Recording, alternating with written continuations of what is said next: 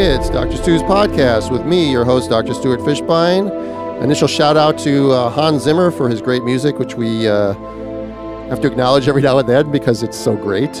And I'm here with my protege, the Blissterious One, Blyss Young. Hello. Welcome, Blyss. Thank you. Welcome to you. You can find us on iTunes. You can find us at drstuspodcast.com. You can find us on your podcast app. Download us so that it pops up automatically. This is podcast number 145. And anything funny about this one?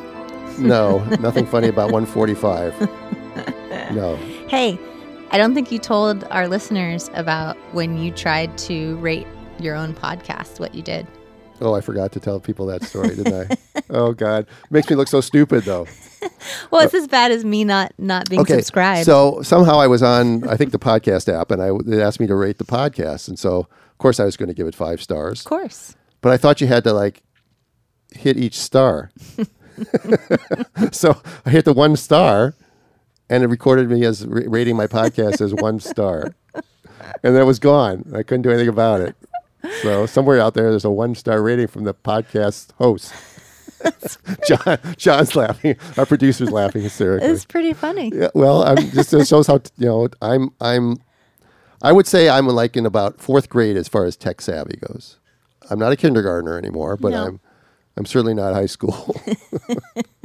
So yeah, I should have just clicked on the 5, but I thought you had to like click each one. Now you know. You know, I don't know why. I don't know why I thought that. I think I had been filling out an evaluation for somebody, and I think because you had to click differently, and I just would I should have known. I mean, you're supposed to know that sort of thing. Thanks for reminding me of that. I totally forgot about that. One of the nice things about getting older, by the way, too, is that memory loss is actually not necessarily a bad thing. It's true.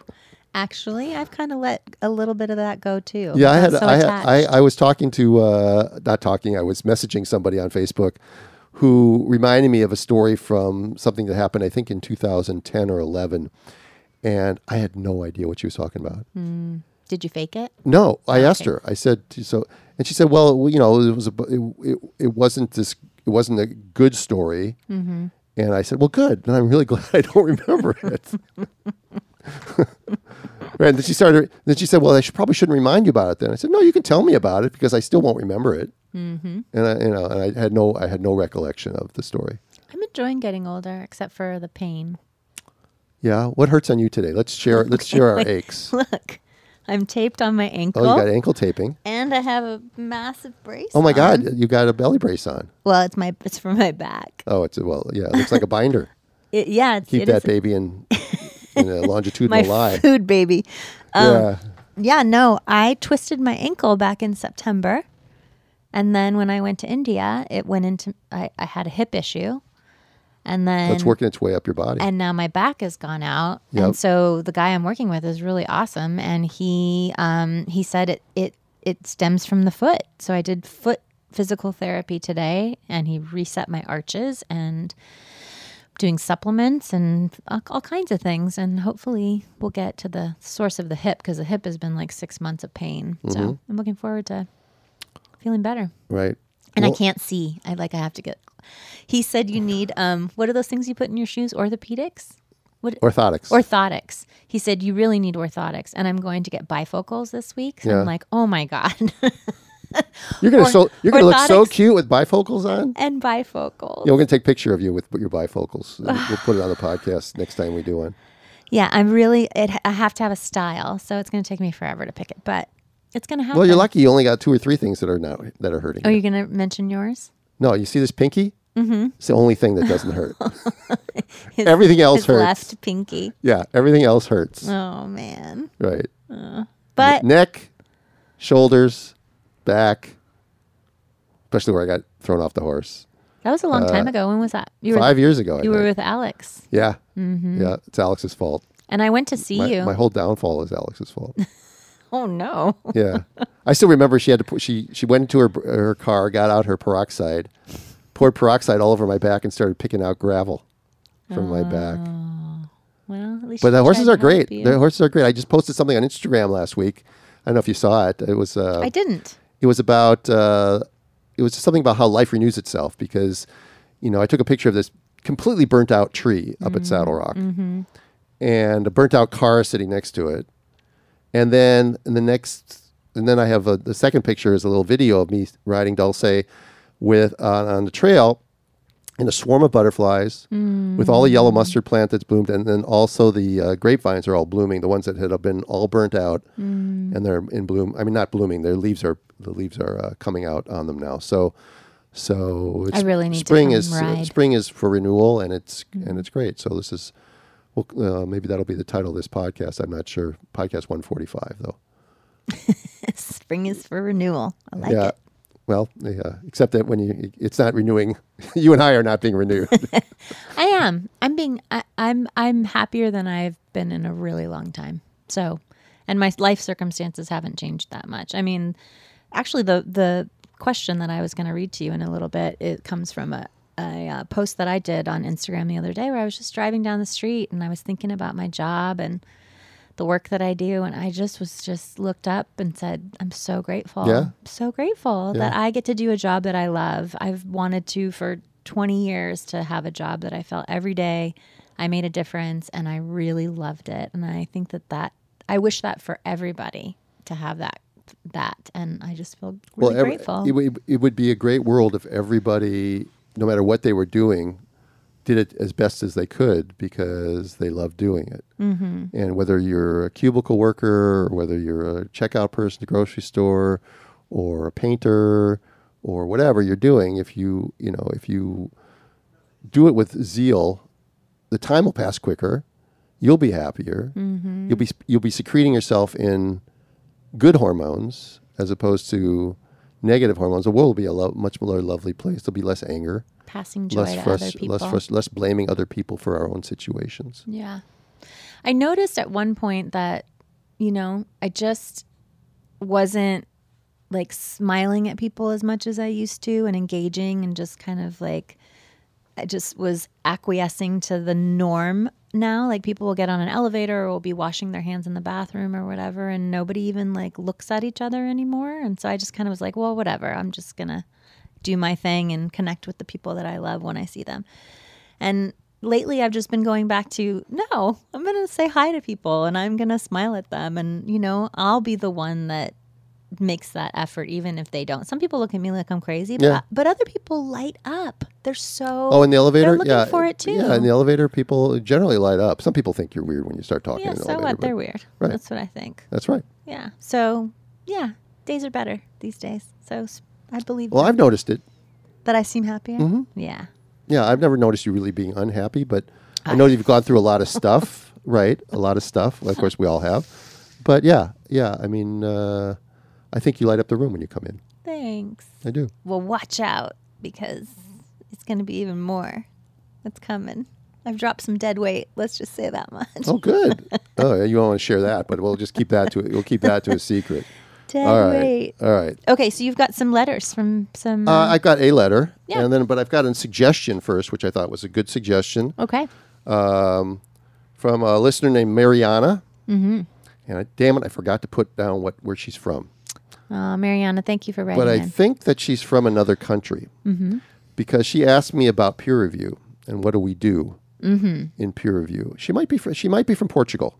Actually, that's where I think she's from. She's the one that we talked about, right? And then she said she wanted to do peer review with you. Yeah. We talked about it. Did we talk about this already? No, I think she wrote again. Oh, she did?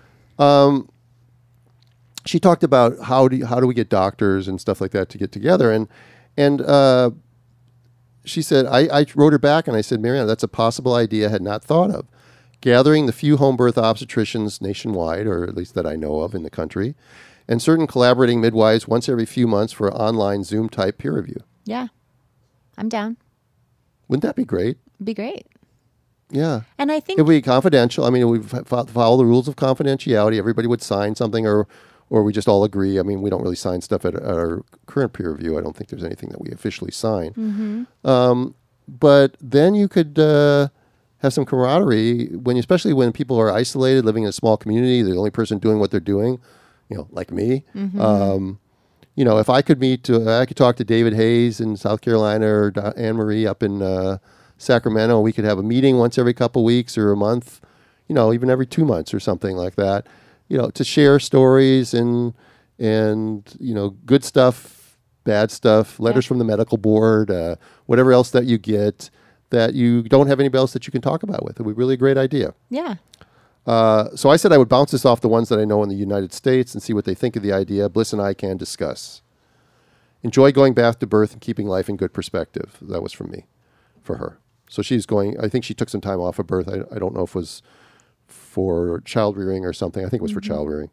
But yeah, I think we should organize that. I'm putting Blyss in charge. I have to decline. No, you can't decline. I'm your boss. No.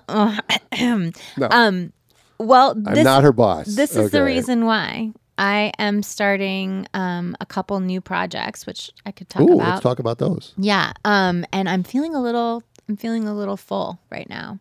So my proposal for a book for Claire, I think I told you, was accepted. Yes. So you told me that, but I don't think you told our listeners that. Yeah, I'm not going to talk about the details yet, but myself, Claire's mom, and my spiritual counselor, who I worked with many years and introduced to Claire, and they fell madly in love. And Claire is your niece who passed away with cystic fibrosis at age 21. Mm-hmm. And that movie, 5 Feet Apart, that was recently in the theaters, was loosely based on her. So I'm writing a book about her life. And so that was accepted, and we're starting that process. Woohoo. So yeah, that feels like a big undertaking. And then I have changed the way that I'm doing hospital support. And so when people would like me to be the one that's with them during labor and delivery, they are hiring me as their midwife, period. So my fees are exactly the same. My schedule is exactly the same in terms of when I see them, the information that I give them, how I work with them prenatally, and postpartum does not change. It just is whether or not I'm supporting them in more of a doula capacity to go to the hospital, or whether I'm actually Well, what did you used midwife. To do? You had you charged a doula fee instead of a... Well, monetary's fee. Yeah. But it's more like you see them a couple of times and you talk about the delivery and maybe give them a little bit of review and help them create a birth plan and talk through the procedures at the hospital. This is much different. This is like, you know, the preventative care, the lifestyle, the nutrition, the emotional, all of that we get time to do over a long period of time, because I felt like I couldn't really make the impact that I wanted to make on these women's birth unless we had more time together. Do you feel like when you spend that much time with them that you will see some of them change their mind about where they're giving birth? Yeah. And even if I don't, I think they'll be more empowered and more understanding of the underbelly of how that can get like usurped during the delivery when they don't really feel like they understand and can come from their own instincts about what's happening. Yeah. So I definitely think some might change, but I think we'll just have better outcomes overall in terms of them feeling like they have a power to say no to some of the things that happen in the hospital. I have a book for you from Catherine Bell. She's a author and writer in Australia who came up with the idea of the birth map.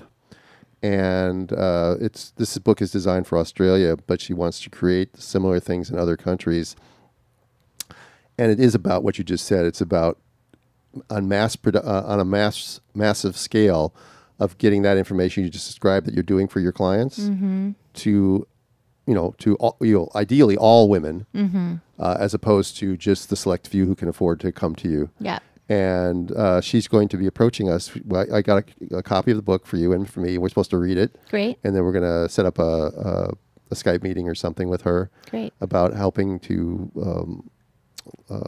lead this project here in the United States. So she contacted me. So this is a book for you. You can take that. Thank you. I have homework. I'm giving her a book.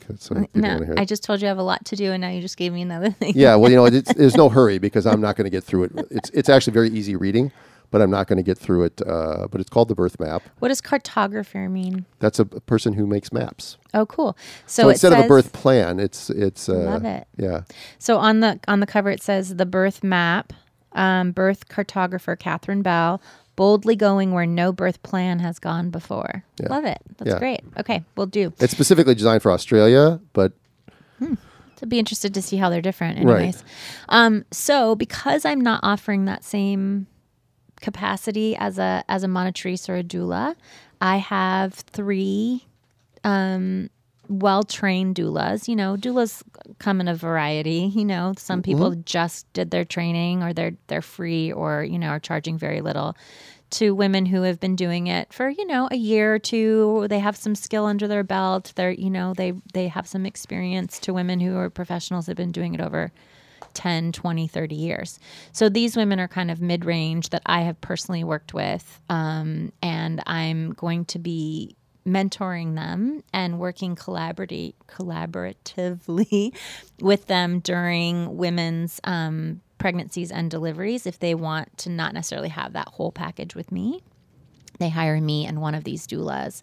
And the doula is the one who's with them physically during the labor. I go one time and do a labor check at the home, you know, if they do a dilation to help them decide when to go to the hospital, something like that. But they get all my information, and they get me available and on call to collaborate. So you wouldn't be sitting with them in the hospital? I wouldn't be sitting with them in the hospital unless they hired me for the whole pregnancy. So I'm launching that program with them. We were laughing when we went to do the meeting. It was three doulas, right? And we were talking about being on Skype and stuff together, and they said, we kind of feel like Bliss's angels. And so we were joking around about Charlie's angels. Yeah. So that was fun. And then, of course, the innate journey that I'm doing with Hayes, we're launching the prenatal part of it. So it's the innate journey part one, which is preconception and pregnancy. Uh-huh. And then the other one is for labor. You do have a full plate, don't you? I do. Yeah, you have a teenage son, too. I have a teenage son, too. Who's been home from school all week, by the way. Oh, no. Yeah. But yeah, so I can't take on the other project. No, don't worry. I'll take care of the other project. But I'd love to tune in if you want midwives there. I just can't set it up. Yeah. All right. I couldn't do it without you, so don't worry about it. But no, you don't have to set it up. It's going to be, if I wanted to set it up, it wouldn't be hard to set up. No, Zoom's pretty easy. You just contact people, right, and see if they're interested. And you set up the first one, and we'll see how it goes from there. So that's what I'll do. Okay. I don't think that we told everybody that we did a special podcast with the VBAC link. If you guys haven't heard about it. Yeah, I posted it on Facebook, but I don't think we mentioned it on the podcast. Yeah. So let's mention it on the podcast. Back in April, we did a really fun podcast with Julie and Megan from the VBAC link. They're in Salt Lake City, Utah. I believe they both had VBACs, correct? I know Megan for sure did. You know, that's that memory thing again. Don't put me on the spot. But anyways, they're great. They're fun. They're very informational. They're a great balance of information and just personality. And we had a lot of fun doing their podcast back in April. So make sure and tune into them, especially our VBAC providers and our VBAC mamas, because they're doing great work over there. Yes, they are. Yeah. And then also, did we already talk about the Facebook Live thing there with the thing that we did? Yes. In your kitchen? Yes, we did. We talked about that on the podcast? We did. Okay, never mind then. All right. But we can do that again when things settle down for you. Right now, it seems like I have too much going on. I know I have too much going on. Okay. Right. Okay. So, are you ready for me to tell my thing? Yeah, you can do yours first, because I'll take over. Oh, okay. Because right? I want you to talk for a little bit, and then I'll get there. Well, I don't know. Should I talk about stuff or should I read a letter? Read a letter. I want to talk about one stuff thing real quick first. He asked me, and then he didn't listen. Isn't that funny? Yeah. Okay. All right. So, because this is going to be old news by the time I talk about this, because this is one last thing from the ACOG clinical meeting in Nashville, 2019 meeting that took place May 3rd through the 6th. This was a seminar exploring the developing a better understanding about gestational age and labor induction timing. And I just took some notes from it. And the man that instructed it, will, you know, I won't mention names because there's nothing wrong with this, but I don't want to get into that name thing. So he said that the medical indications potentially supporting elective induction of labor include preeclampsia or gestational hypertension, diabetes, intrauterine growth restriction, post-term gestational age, post-term meaning 42 weeks by the new definition, not late term or early term or term, which are the other definitions for between 37 and 41 and 6. So post-term gestational age and non-reassuring fetal testing. He said, on the other hand, he noted that, I should have my glasses on right now too. He should note that impending macrosomia, an increased risk for developing preeclampsia or intrauterine growth restriction, and a favorable cervix are not indications for elective induction. Okay, which is great. Mm-hmm. Love that. Okay, mm-hmm. That's great. All right, but then I read on. He says, so is 39 weeks the new 41? That's really the question we're asking today. And if you're going to induce everyone at 39 weeks, we're talking about a 60 to 70% of our population being induced. That's a huge jump. Mm-hmm. Now, there are doctors already doing that, you and I know. I mean, I think I mentioned to you on the side, I don't think I mentioned on the podcast, that I had two people last week who told me that two separate physicians at my local hospital, different practices, these women were both over 35. Both of these physicians were females. Both of them told them that because they're over 35, they would be induced at 39 weeks. Jeez. And I said, did they really say it that way? Did they say you have the option? And they said, no. The plan is to induce you at 39 weeks. This is the thing they're being told, simply because they're over 35 years old, right? So this is what I call concrete thinking. This is like something comes out that says you should do this, and without thinking anything else, you just do this. Can you go back one pause? And you said... They asked, do we have an option?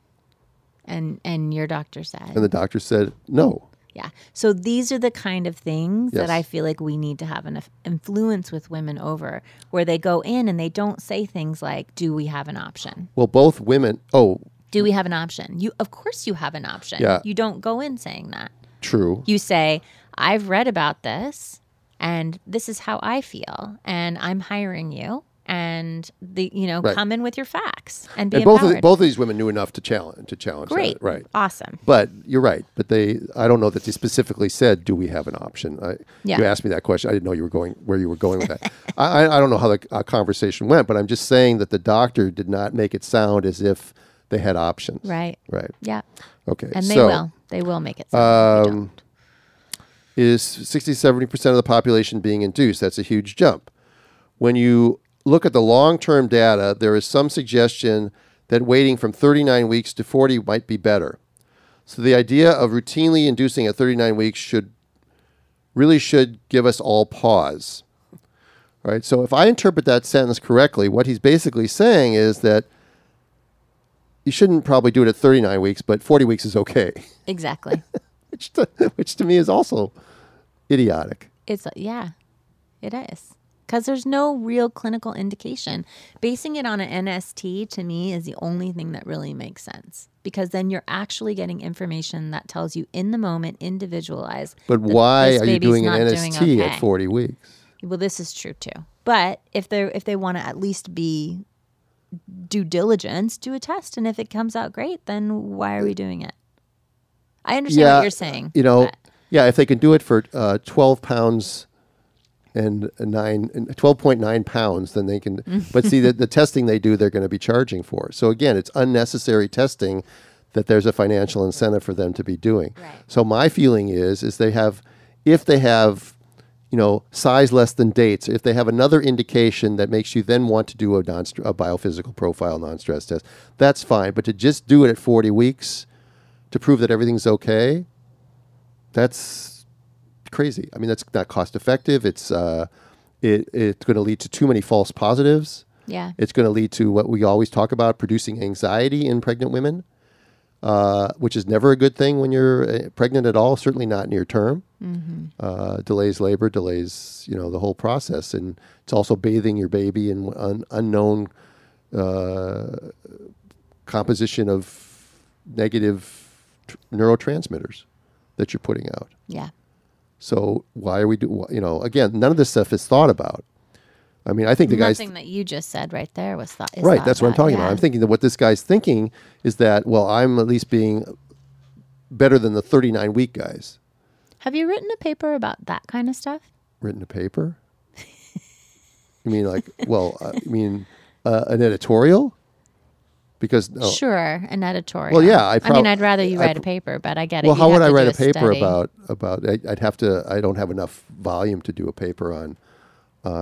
You know, I've done a paper on home birthing. I know, but you have all these other perspectives as an OB of things that are not being considered in regards to, you know, a woman progressing normally and how the traditional way of dealing with this is causing more issues rather than acknowledging. I see you're looking at me, you're trying to make more work for me right now, aren't you? Yes. I want you to catch up with me. Why don't you just write ACOG and tell them to start listening to Dr. Stu's podcast? Yeah, they're going to listen to me. Yeah. Why not? Why not? You're a woman. They'll laugh at us, too. They'll snicker. Yeah. Yeah. I heard it was more than a snicker. What was it like? Tell me what you heard, because I'd like to know. What? At the ACOG meeting. Oh, in a lot of the... Because we're not mentioning Meghan Markle's. Oops, we're not mentioning your name again. Oh, shoot. I wasn't going to bring it up again this podcast. Oh, well. I want to say guffaw, but that's not the word that they use. Oh, a guffaw is... That's like a... Boisterous, deep-throated... Yeah, that's what I heard. Laugh. It wasn't like a snicker. It was like a... A snicker is like you're trying to be cool. You know, the way that it was described is they just openly, ha, ha, ha, ha. These silly women. You mean the speaker did that, or everybody in the audience did that? I don't know for sure. Okay. Well, the speaker was mocking. Yeah. Her. Yeah. You know, it's always impressive to me. You know, I always think more highly of people who use mocking as a way of doing things.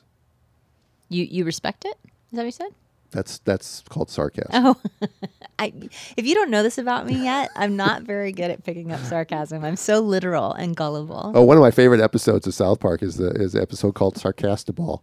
And if people have ever watched, if you've ever watched South Park, watch the Sarcastaball. Everything that they say in the whole episode is sarcastic. Okay, I'll do it for practice. Yeah. It starts out where the kids are playing football, and one of the fathers finds out that they're not doing kickoffs anymore because kids can get injured doing kickoffs. So they took away kickoffs, and so then he gets up at a parent meeting and he says, "Well, why don't we make all the kids wear bras and tinfoil hats, and then use a balloon, and everybody goes around hugging each other on the field, making people feel better?" And one of the teachers goes, "Well, do you really think that's a good idea?"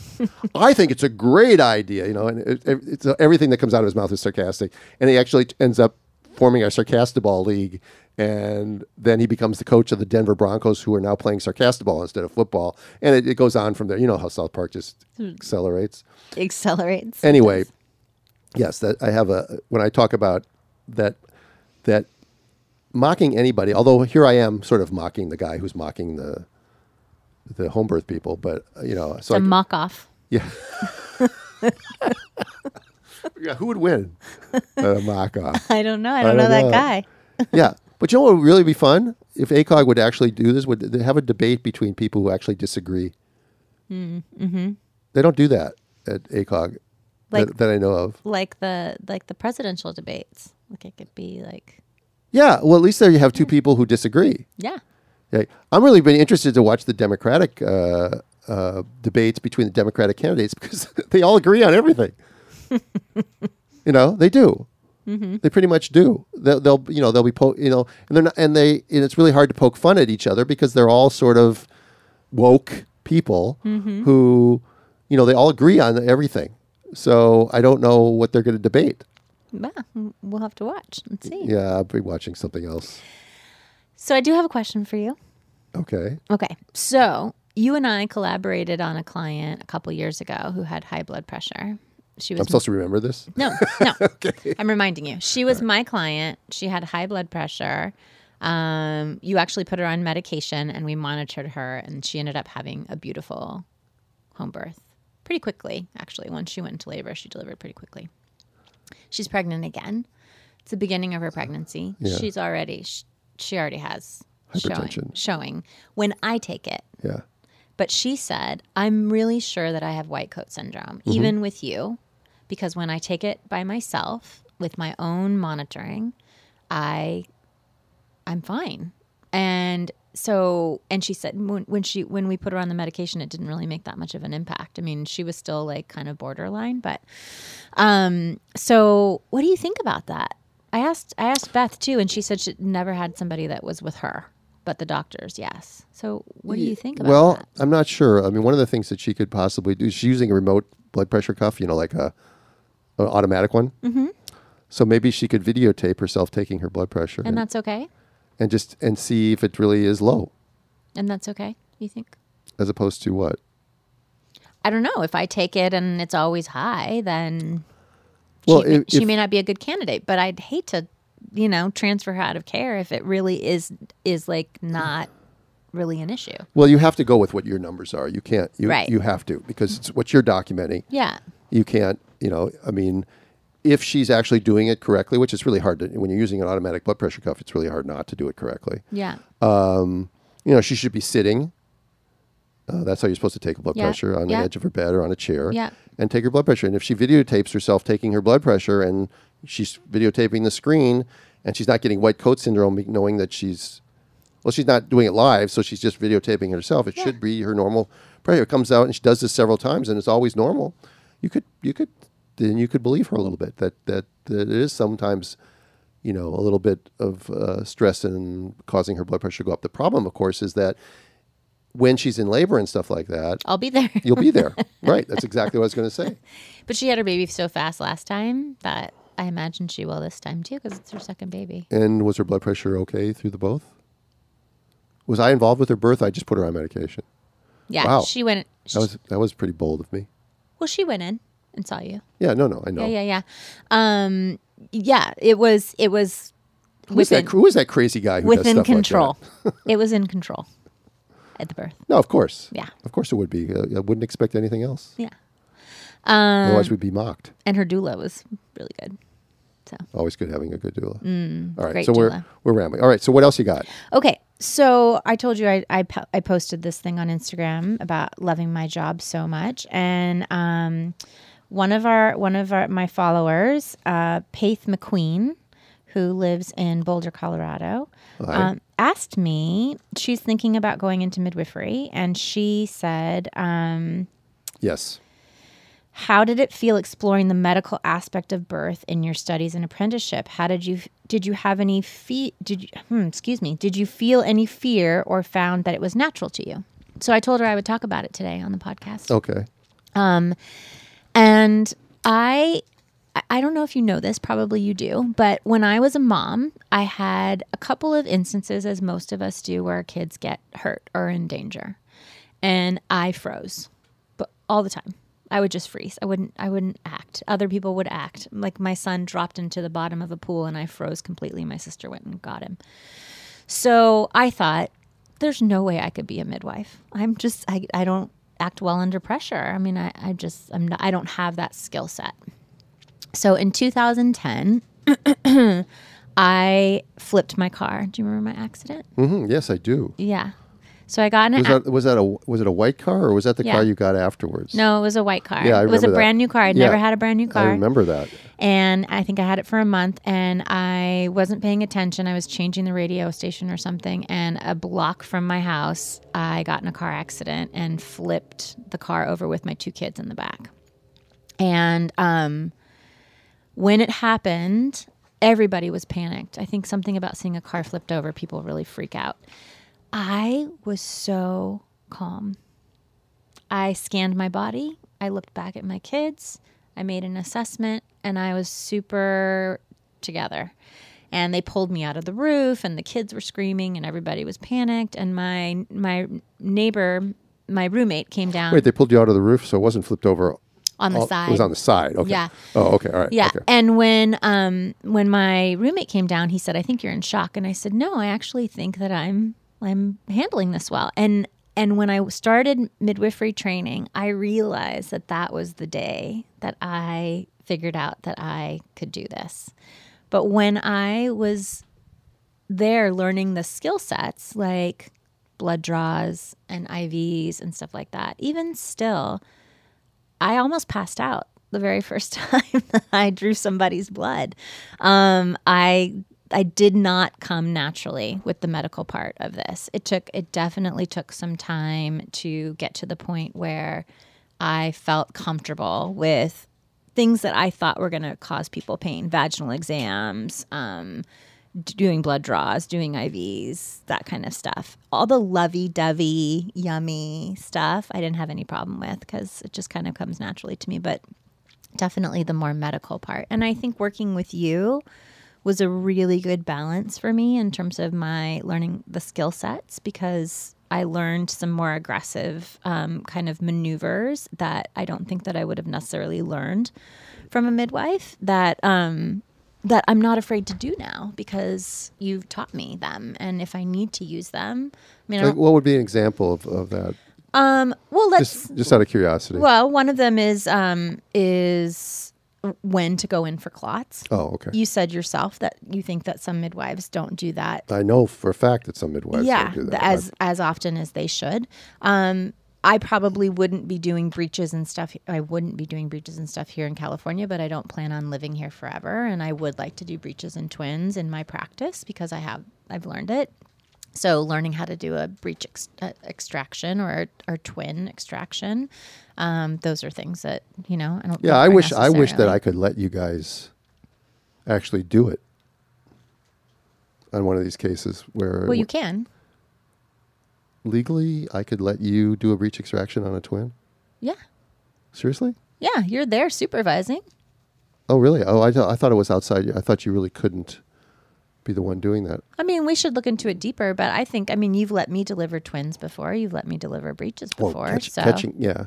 Yeah. Catching them, but not reaching up inside. And no, but yeah. Right. So we should look into it more, but I think so. Okay. Yeah, I was never not. Because all you have to do, really, if you do one, you know, how many breech extractions did I have as a resident? Not very many, but if you do one, you know how to do it, and you're not afraid to do it. Right. That's the part of it I think is like you get that muscle memory of like, okay, I've done this before, I can do it again. Yeah. It's in there. Uh-huh.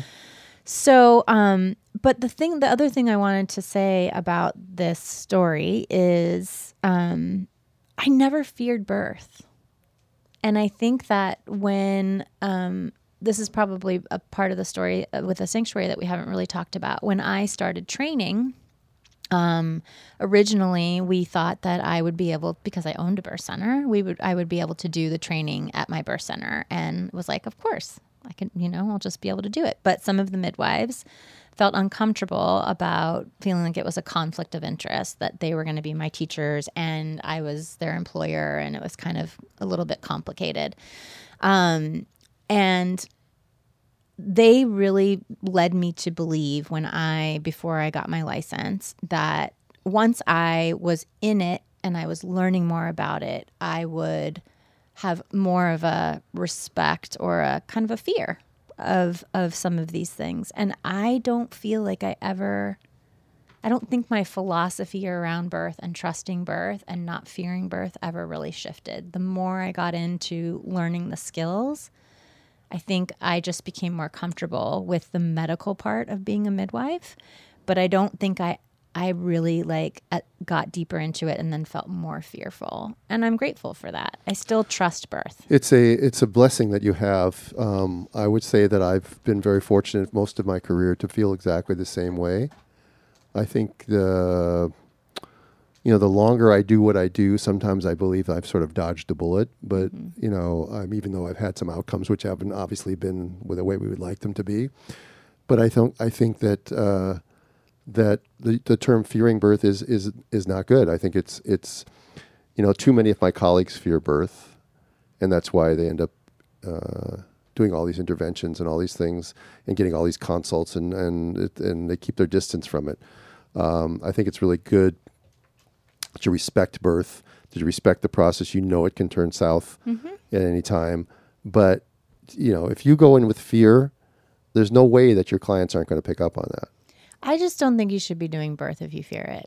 I think that one of the reasons that they hire us is because we can come in with an understanding about, here are the risks and the signs, and this is how we would act on it, and this is normal, this is not normal, and have a plan. But, you know, I think that we need to keep that in check.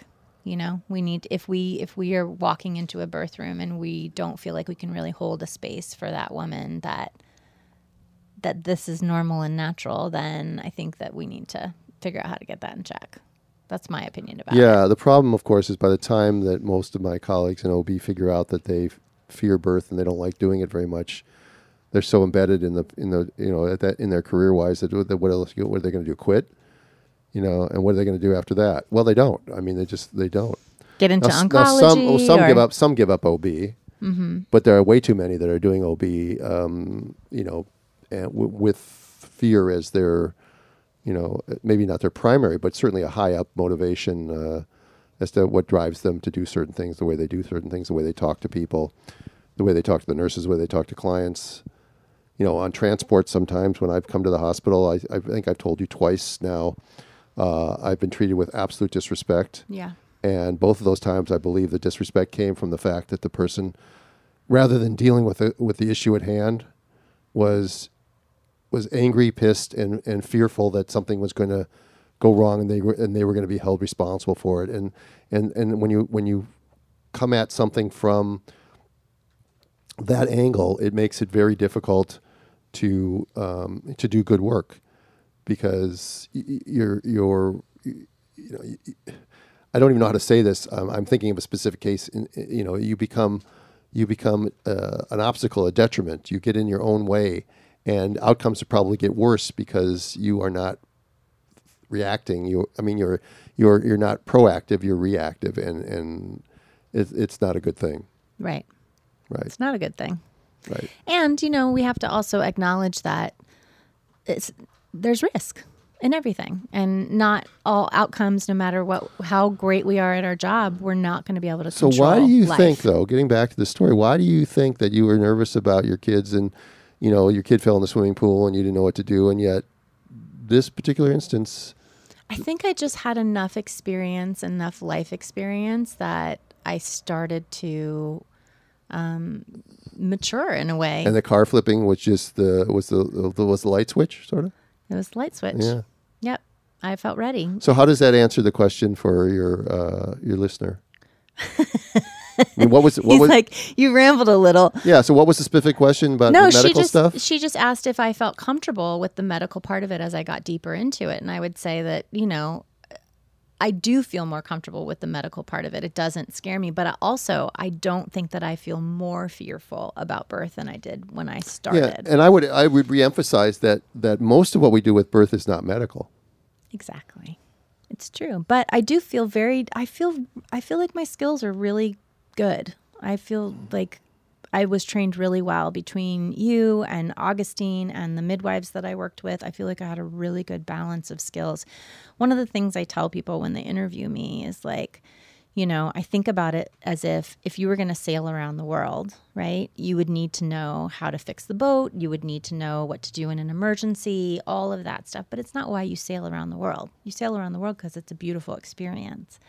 And that's how I feel about birth. Like, I'm there to keep watch just in case, but that stuff isn't in the background. It's not in the forefront. Well, that's pretty impressive stuff. No, it's pretty impressive just to listen to you. I mean, I'm the lucky one. I get to sit here and I get to sit with Blyss. You know, I see her during the week sometimes, but I get to sit with her every couple of weeks, spend a few hours listening to this marvelous person talk. Now you're making me blush. Yeah, well, yeah, it is, but it's true. It's a mutual admiration. And I get a lot of emails and stuff like that complimenting you. I've told you this before. That how come I don't get them? Send them to me. Because I guess they're sending them to me at askdrstu at gmail.com. Yeah, you got to forward them to me. Yeah, I will. Some I do, and okay. He doesn't want my head to get big. No, and some are just in conversation and other things like that too, yeah. or Facebook message or something. Thank you. They're not things that I can, you know, show you. But I'm enjoying it. It's been a fun ride. All right, so we should do one more thing probably before we end today. Okay. So I have about 5 more things on in my pile here. Mm. So I'm just deciding: trial of labor after cesarean delivery for twins. Lowering the cesarean section rate is good for babies. Duh. Or we could do a letter. So let's do a letter. Yeah. All right. This also comes from the United Kingdom again. This is Brandis, and she writes, and this is her birth story a little bit. So I'm just going to read real quickly. I'm a big fan of you and Blyss. There you go. Funny about that. I'm a labor nurse who loves supporting physiologic birth, so naturally I planned a low-intervention birth center birth. I'm young and healthy, ate well, did spitting babies, hypno babies since 20 weeks, and believing in faith and wonderful undisturbed vaginal delivery. At 41 and 2/7 weeks, my first baby labor came on fast at 8 a.m. I'm handling it well. We got to the birth center about 10:30 after a 45-minute drive. I'm 7 centimeters, but the midwife feels toes. Mm. Okay. Mm-hmm. So maybe she should have had one of those 36-week ultrasounds that we talked about in the last podcast. So I get transferred to the hospital, which is a very smooth transition, obviously England. Mm-hmm. Okay. But at the same time, I can feel the rush of the staff to prep me for a C-section, and all these people are just doing things to me, an ultrasound, and the birth center doctor confirmed an incomplete breech. Oh, all right. Now, let me say something about that. Not having been there, Brandis, I don't know for sure, but a term patient, incomplete breech is extremely rare. What we're generally talking about is a complete breech where the feet are presenting below the butt. But the butt, the hips and the knees are still flexed, and the butt is palpable. You reach up an inch or so, and you feel the butt. That's not really an incomplete breech. There's often a misconception about that. It's often mislabeled. If you see the toes, they misread it. Once they see a foot, they call it footling, and it's not very common that it is a footling. I've made this mistake myself in the past, so I'm not saying that other people do. There are people that I've probably done a C-section on when I used to work in the hospital that I probably shouldn't have. Mm. But, you know, you evolve, so I'll just leave it at that. Yeah. The midwife contacted the other doctor over at the birth center, trained in breech from the United Kingdom. Oh no, actually, I don't think that this was in central Illinois. I'm sorry, I saw the UK in here, but actually Brandis is from central Illinois. I want to correct that. But there was a doctor who trained in breech from the United Kingdom to come to the hospital. So it's nice that they had good smooth transition in central Illinois. Mm-hmm. Good. She says, I told my midwife, I wish Dr. Stu was here. Okay, which is very sweet. Thanks, Brandis. I wanted to have this baby vaginal, but after talking to both doctors, they feel it's too risky for vaginal birth due to risk of cord prolapse. Now, let me ask a question. I mean, again, I'm surmising here. Mm-hmm. She's 7 centimeters dilated. Mm-hmm. The cord hasn't prolapsed. She says the baby's heart rate was fine, by the way. She says that somewhere in here. Mm-hmm. So there was never a problem with the heart rate. I'm not sure why they'd be worried about cord prolapse at that point. I'm not either. Okay. In the meantime, I'm in transition. The fetal heart rate was reassuring. There we go. I felt like I wanted to try for vaginal delivery, but voiced that. But even the doctor trained from the UK basically said he does not like doing breech deliveries, though he has done 100 plus, if I recall correctly. So interesting that he's trained in it, done 100 plus, and he doesn't like doing them. And, from I understand because there's so much out there that's sort of misconception about it, but quite frankly, when breaches go, they really go generally pretty easily. Sometimes you have to intervene, but for the most part, breech delivery is sometimes,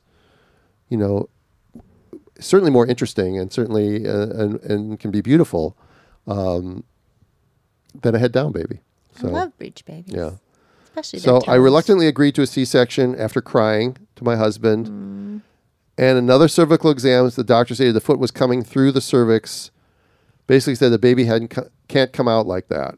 Okay, again, I don't want to cause turmoil in your mind, Brandis, by saying that it may very well have been a footling, but it's very, very unlikely at term to be 8 centimeters, 7 plus, or in transition and have a footling breech where the whole leg hasn't really come out at that point. If they're just feeling a foot, that's very likely the foot is just folded up under the butt. The baby was born and... She said, I wanted to get you and Blyss's perspective on what happened and a more explanation of the risk benefits with incomplete breech vaginal delivery. I was also wondering if it's possible to reduce a foot back up so only the butt is presenting. Is that a thing? Okay. So a couple things on that. You can pinch their toes, right? Well, sometimes you get a hand that's next to the head. You can pinch the fingers and the hand will go back. But again, you could theoretically pinch the toes, but... If the baby's incomplete breech, if one leg is extended, it's not going to pull the leg back up inside that far. Right. And it's not going to change anything. And if it's a footling, if it's a complete breech, then who cares? Because the butt's going to come down. Yeah. Mm-hmm. Right. So I don't think that pinching a foot is something that we would normally do. And then the other question was... can you reduce the foot? Or you just wouldn't worry about it? No. I would feel, if I could feel butt a little higher up, I would just call it a complete breach. Okay. And I'd let her labor. And as long as she said, the fetal heart rate's reassuring and she's progressing, mm-hmm. then keep your hands out of there and see what happens. Right. And again, she's already in a hospital. So if something does start to go awry, they can intervene. Yeah. So, you know, it's a little sad to me that you have a trained physician in breech who wasn't willing to assist the situation. Yeah. Sad. Any other thoughts? No. I defer to you when it comes to breech deliveries. So. Well, you know a lot, though. Well, all right. So anyway, Brandis, you know what? It's, you know, I'm glad you wrote, and I appreciate you trying to resolve these sorts of things in your mind. And I'm hoping that your memory from the birth will be much more of the positive stuff than what happened. It's not, you know, cesarean section isn't the devil.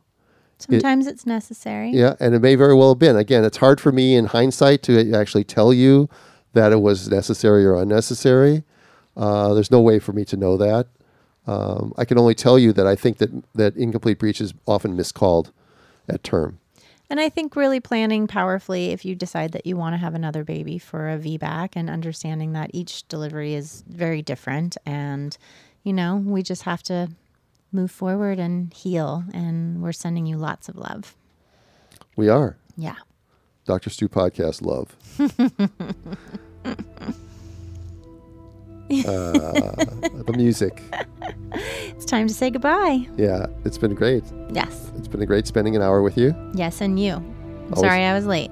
Always good. Well, you were late. No, you were late for podcast 144. Yeah. You were not late for podcast 145. Okay. We're late. We're running behind. Anyway, guys, we really appreciate you listening. We do love your comments. We hope that you'll send us letters like Brandis's letter.